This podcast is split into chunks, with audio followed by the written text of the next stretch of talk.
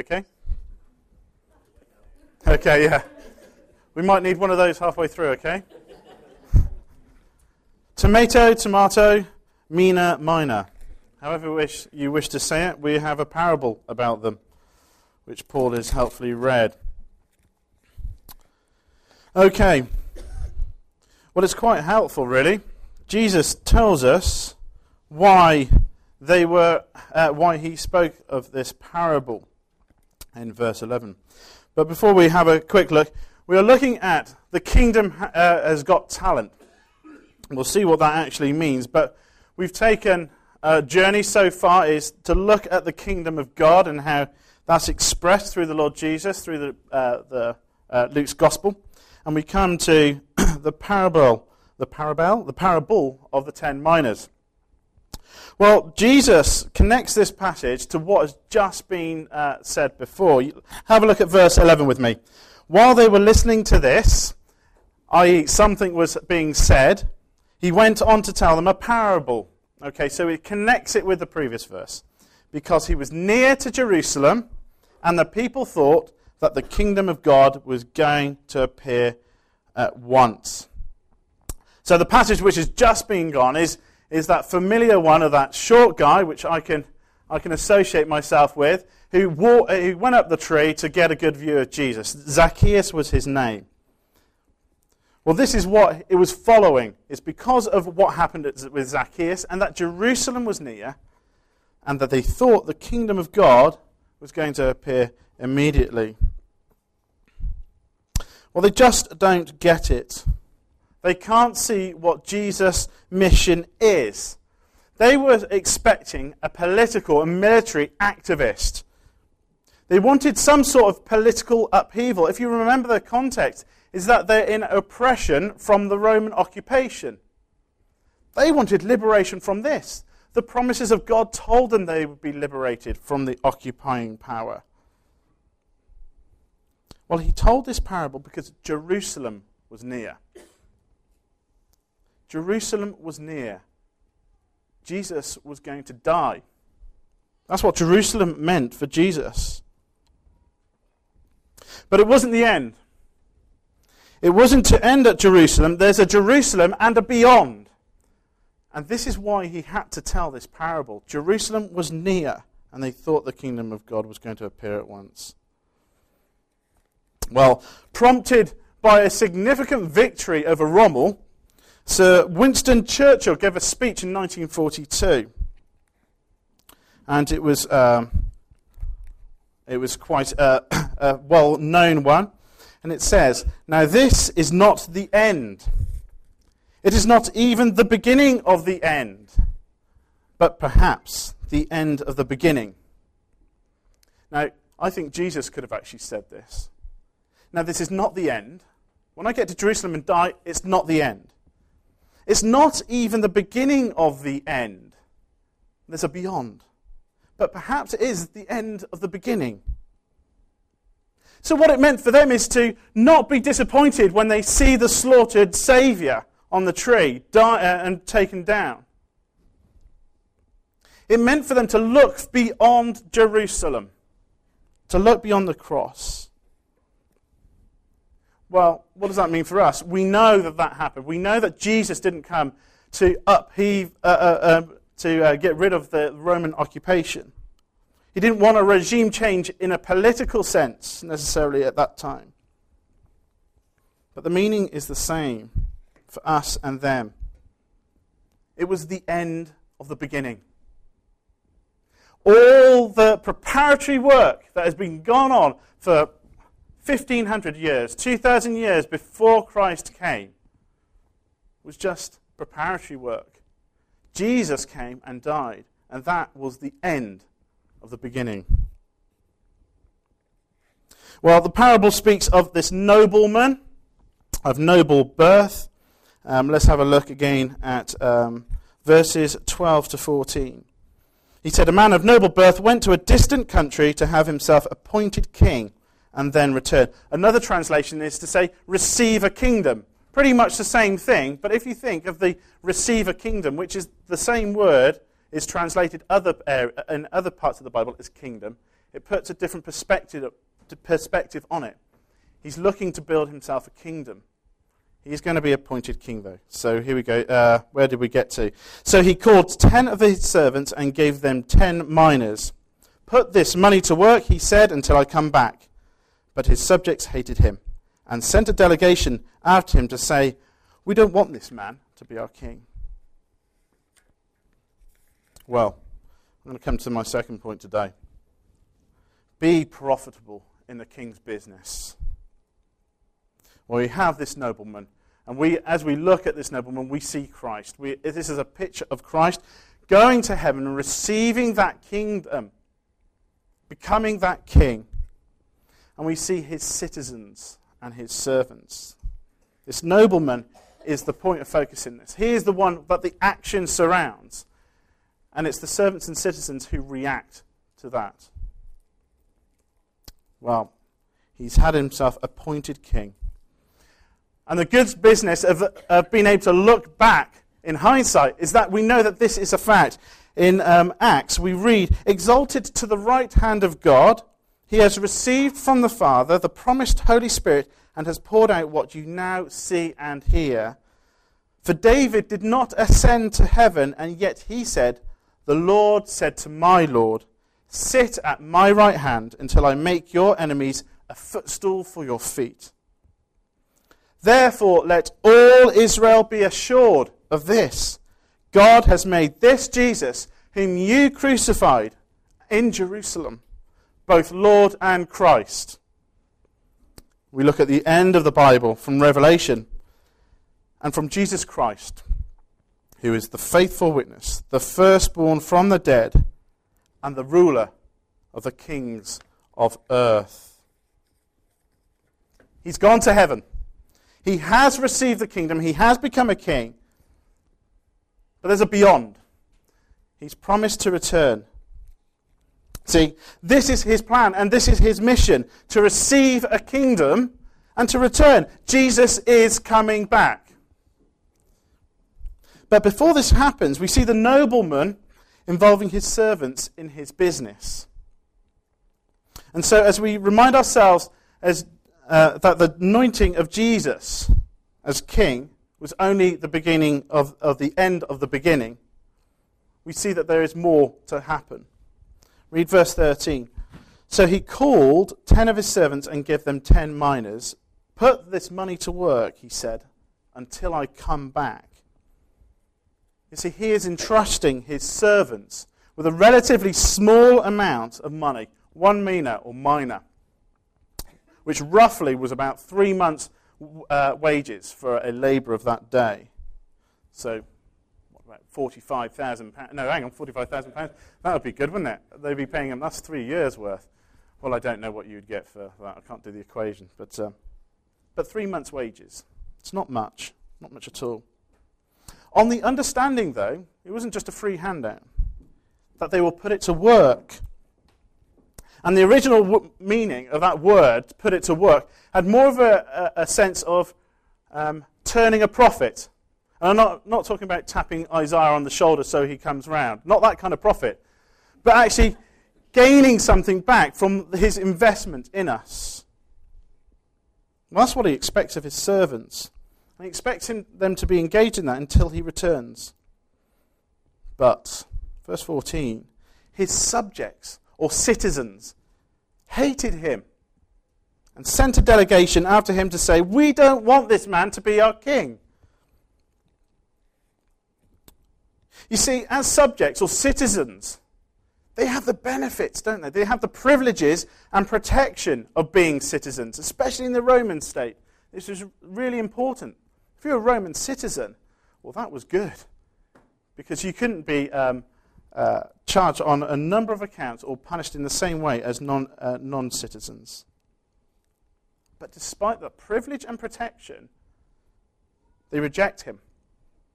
And they petition about the claim that he has under his, over their lives. You see, in a land under occupation, this picture would have really resonated with the Jewish crowd. Um, most of you may have heard of Josephus a Jewish historian, he talks about this one guy in, in um, living memory of Jesus at this point in time. His name was Archelaus.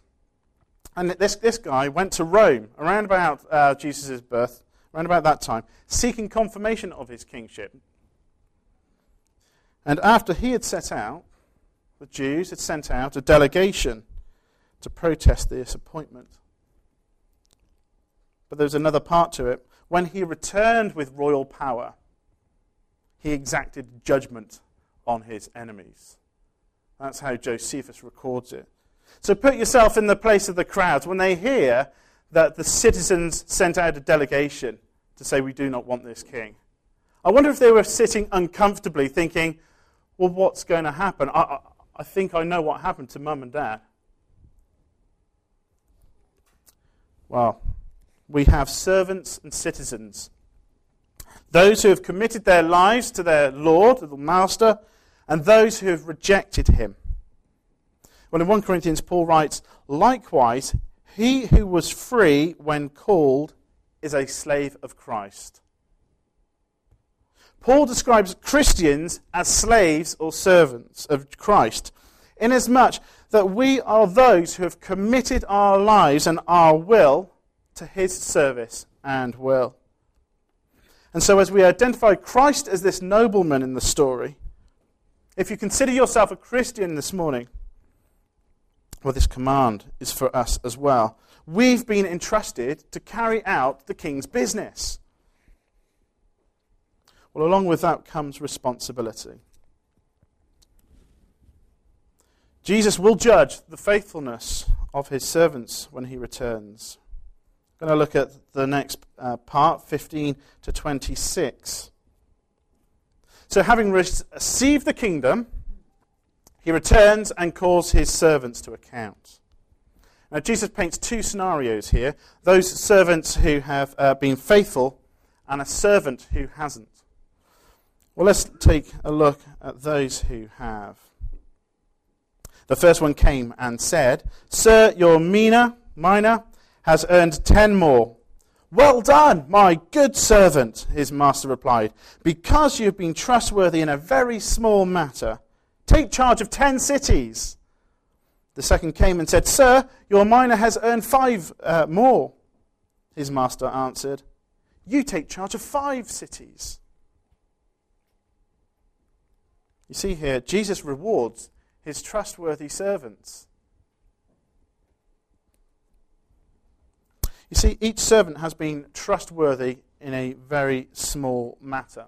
Three months' wages. Not much at all. It's not a life changing sum. But the thing is, how often do we think, well, I need, I need that endowment to, to come to uh, fruition? that I, I need to have an inheritance, I need to have my pension, I need to gain more before I can start giving. Well, they've been trustworthy in a very small matter. It starts off very small. But the master commends them. He commends his servant says, Well done. Well done, my good servant. Is what you desire to hear from Jesus? Well done, my good servant. If Jesus said to you, I give you this talent, I give you this amount of money and you've done superbly with it. Well done. You've been considerate and careful and mindful and stewarded what I've given you. Well done. Well done. I would bet, I would bet that nearly every single testimony of the, a successful businessman or woman would have something like this in it. Success didn't come overnight, it took a long time and a lot of hard work. It requires focus and determination, having to make sacrifices to achieve it. Now, I think we can think of a few famous business people who might say that kind of word, those kind of words. Well, working for Jesus is no different. It's just the business model is.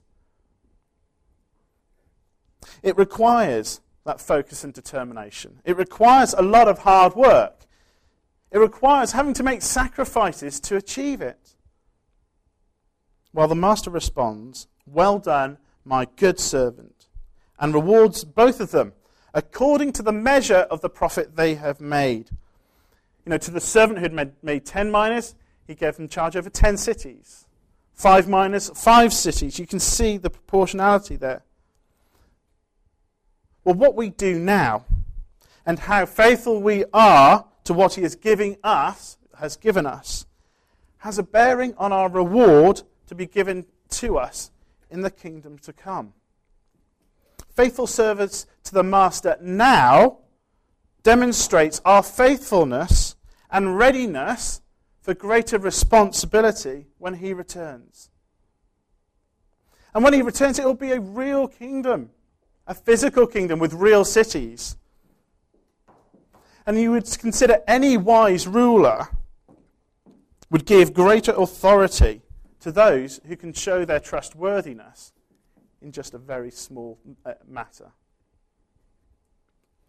But we must be careful to avoid the trap of how we measure profit. Okay, for the businessman, success is measured by um, the bottom line and financial profit you get. But remember, Jesus' business is different to that. It's quite different. And so success is measured differently too. But it's not about racking up the converts and chalking them off on your board and say, this is, credit this to my account.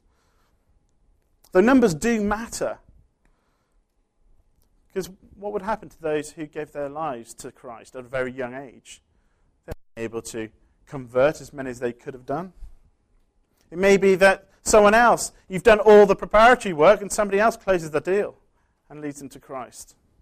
That wouldn't be fair if we did it on that kind of profit.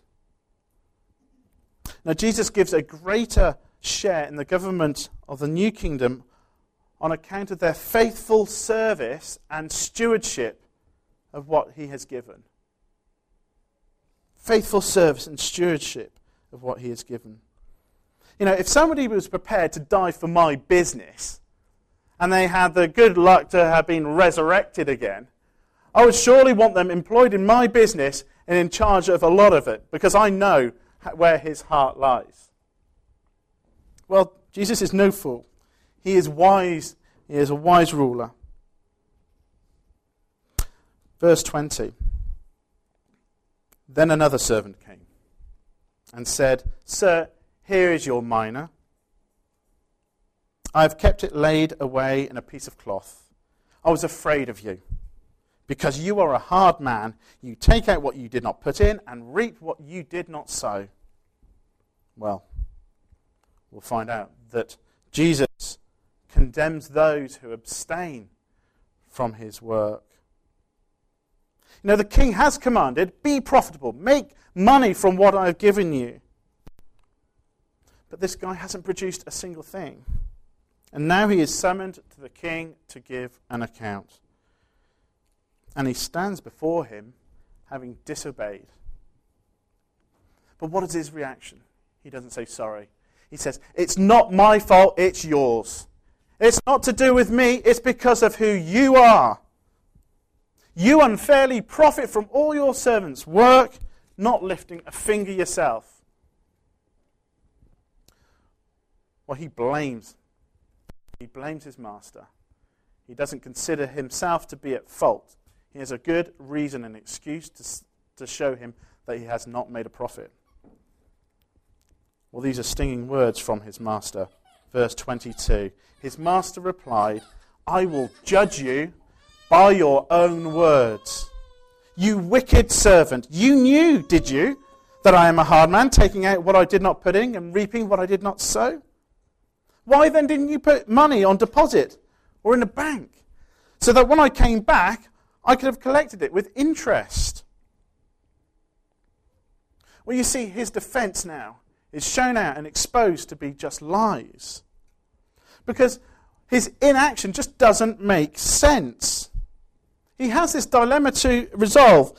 Um, I'm claiming he is a severe boss. Then, if he is, then you want to be on the right side of him. But he doesn't deserve it. He's lazy. He doesn't lift a finger. And I don't want to work for that. So he's severe, which I want to avoid. He's lazy, so I don't want to work. Well, then that way I'll put it in a bank. I don't have to work, I let the bank do the work and gain the interest, and I can give that to him. Therefore, job done. But the thing is, he didn't even do that. He didn't live up to what he was saying. he was telling lies. His master replied, I will judge you by your own words. That's what it says in verse 22. By your own words, you wicked servant. You know, by scrabbling around for a defense, he only strengthens the case for the prosecution. The king doesn't need to judge the case on the lack of profitability of this servant. He says, No, I'm going to judge you by your own words. You see, the slander that he came out with is enough to expose the heart of this servant. Because that wasn't the reason why he didn't serve him. You see, this guy had a, heart from the beginning that failed to listen and failed to um, obey the command of the king. You see, there is no excuse as Christians to defend ourselves from abstaining from the king's business. We can't stand before him and say, It's your fault. See, if you are called um, before Jesus to give an account for your life, but has nothing, you have nothing to show for the gifts, the talents, time, and money he has given you, what could you say? What excuses could you have lined up just in case? You could say, I didn't think you were coming. Well, if you're doing that, aren't you accusing that Jesus is unfaithful to his promises? Because he said he's going to return. That's, not a, that's not an excuse we can use. What about, I didn't think it was important enough? Well, in that case, are you saying that you know better than Jesus? Or, or are you regarding his death as something trivial? Not really worth spending your time on. That's not an excuse. What about, I was too busy? This is, a, this is one which I probably would try and use. But aren't you saying that what you want takes priority what, over what Jesus wants? You see, every excuse that we produce is a slander on the name of Jesus Christ. If we try to defend ourselves before Him, then he will show us to be liars. We will accuse him of being unfaithful, inglorious, and unworthy if we, uh, if we even dare point the finger at him. You see, there is no defense for not getting stuck into the king's work. He was condemned by his words. And these are sobering words. And they're so chilling compared to, well done. My good servant. Verse 24. Then he said to those standing by, Take away his mina, away from him, and give it to the one who has ten minas. Sir, they said, he already has ten. He replied, I tell you that. Uh, I tell you that to everyone who has, more will be given, but as for the one who has nothing, even what he has will be taken away. You see, an American preacher put it God is not a socialist. It's not about everybody lining up and everybody receiving an equal portion. Now, we see that the person who, produced 10 minas was given 10 cities, the authority over 10 cities. Five minas was five cities. And here we've just got that underlined and rubber stamped. You know, God is not a socialist, but He is fair and He is just. He will do what is right. They said, He already has ten. That's not fair. It is fair, and it's wise. He is a ruler, he is a king, and he has a kingdom to govern. You know, there are some things that we will share in common, and by word that will be glorious, and it will cause everybody to enjoy him forever and glorify him. But faithfulness will be rewarded. And it'll be rewarded in proportion to your faithfulness now. Well, verse 27 doesn't make the picture any brighter for the citizens. Verse 27 But those enemies of mine who did not want me to be a king over them, bring them here and kill them in front of me. My third point Jesus will judge his enemies when he returns. They were referred to as citizens, subjects in verse 14, protected and privileged. But now they're referred to nothing more than those enemies. You see, original hearers would have been the Jews um, who'd have uh, benefited from the blessings of living in God's community. And some say that it is his, uh, that his enemies are the Jews. But this doesn't solely apply to them. They'd have felt the slap of this, but it's not just for them. See, this would be wrong and anti Semitic. Scripture teaches elsewhere that the Jews will be brought back. Now, this warning applies to all God's enemies. You know, we have all had the privileges and protection of living in God's world. We've all benefited from the uh, grace of God and all that, uh, to all the peoples on, uh, that He gives to all the people on earth. But when the King returns, there will be no protection, no special favors, no privileges. If anyone rejects Jesus now as King, they will be killed. In the ESV, it says slaughtered. It's a foul picture. But God is a God who does right, and He is just. You see, this is the eternal judgment of God on those who reject Christ. And if you're here this morning, you don't accept Jesus as your King, think long and hard about those words because he is going to be returning and he is going to ask an account of his servants, but he's also going to bring the judgment on his enemies too. But I don't want to end there. I don't want you going away thinking, oh dear, what a, what a sermon. I wish I hadn't come. Because there's good news. There is good news. Okay, there is time. He has gone away and received a kingdom. He is the king who is sat enthroned on high, as we sung before. And in fact, that, uh, one of the songs that we did sing ended there. It ended there. But the thing is, we are in this in between time from his enthronement on high to when he returns. There is time. Now, whether we know that we ha- haven't really, really been putting our gifts to work in the service of the king there is time. If we haven't been being careful stewards of our money, well, there is time. There is time to work for the king's business, or there is time to receive Jesus as your king and not reject him. There is time to turn it around, to accept him as king, and to return a profit for him. You know, there is a clear warning in this passage today. So don't run the risk of hearing these words from Jesus when he returns. I will judge you by your own words, wicked servant. I don't want to hear that from my Lord. You see, there is an amazing, gracious offer to serve the King. Now is not the end.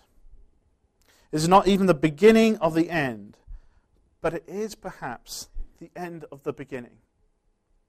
When Jesus died on that cross, it was the end of the beginning. It started. It's continuing. There is beyond Jerusalem. But we need to be active in the king's business now. Do you believe Jesus will return? That's a question to ask yourself. Do you remind yourself daily that your loving Savior and Lord is coming back?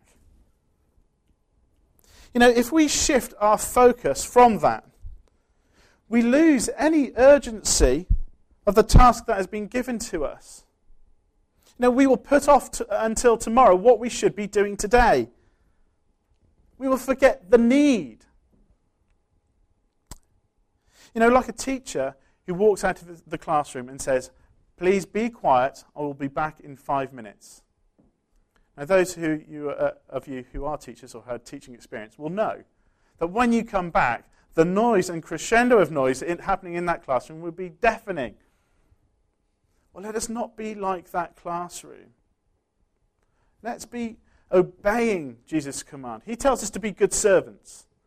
I don't want him to return and find us just playing around with our toys and doing stuff that we want to do. We need to be disciplined. But it's because the children thought that the teacher wasn't coming back. You know, it didn't just burst into um, noise when the teacher left the room. I expect a few started nattering, and then a few more. Then the paper airplane started going. You know, we need to be disciplined. But we need to keep a focus on the fact there is a beyond Jerusalem, that he is going to come and return. So let us engage in Jesus' business to build his church, to build his kingdom, to build up the community of God and seeking to impact the community around us. In the preceding passage, which we said was tied to this one, Jesus said, I came to seek and save the lost. That was his mission. That was his business. This is the business that we are involved in. It's the business that they didn't really want to hear, but it's the business that he has given us as, as his servants. Small steps, intentional steps, daily steps, faithful steps, using our gifts, talents, time, money that Jesus has entrusted us. You know, for those who are able to attend the Inside Out course, you'll see opportunities and probably, hopefully, you'll be able to see beyond these four walls and see how we can reach that community, how we can engage in the business of Jesus Christ. When we seek to turn a profit, investing in our neighbour down the road, our colleague at work, as we pursue people in prayer, we are being faithful servants, building up a reward in heaven when one day we will get to hear those words of our loving Master who will say to you, Well done, my good servant.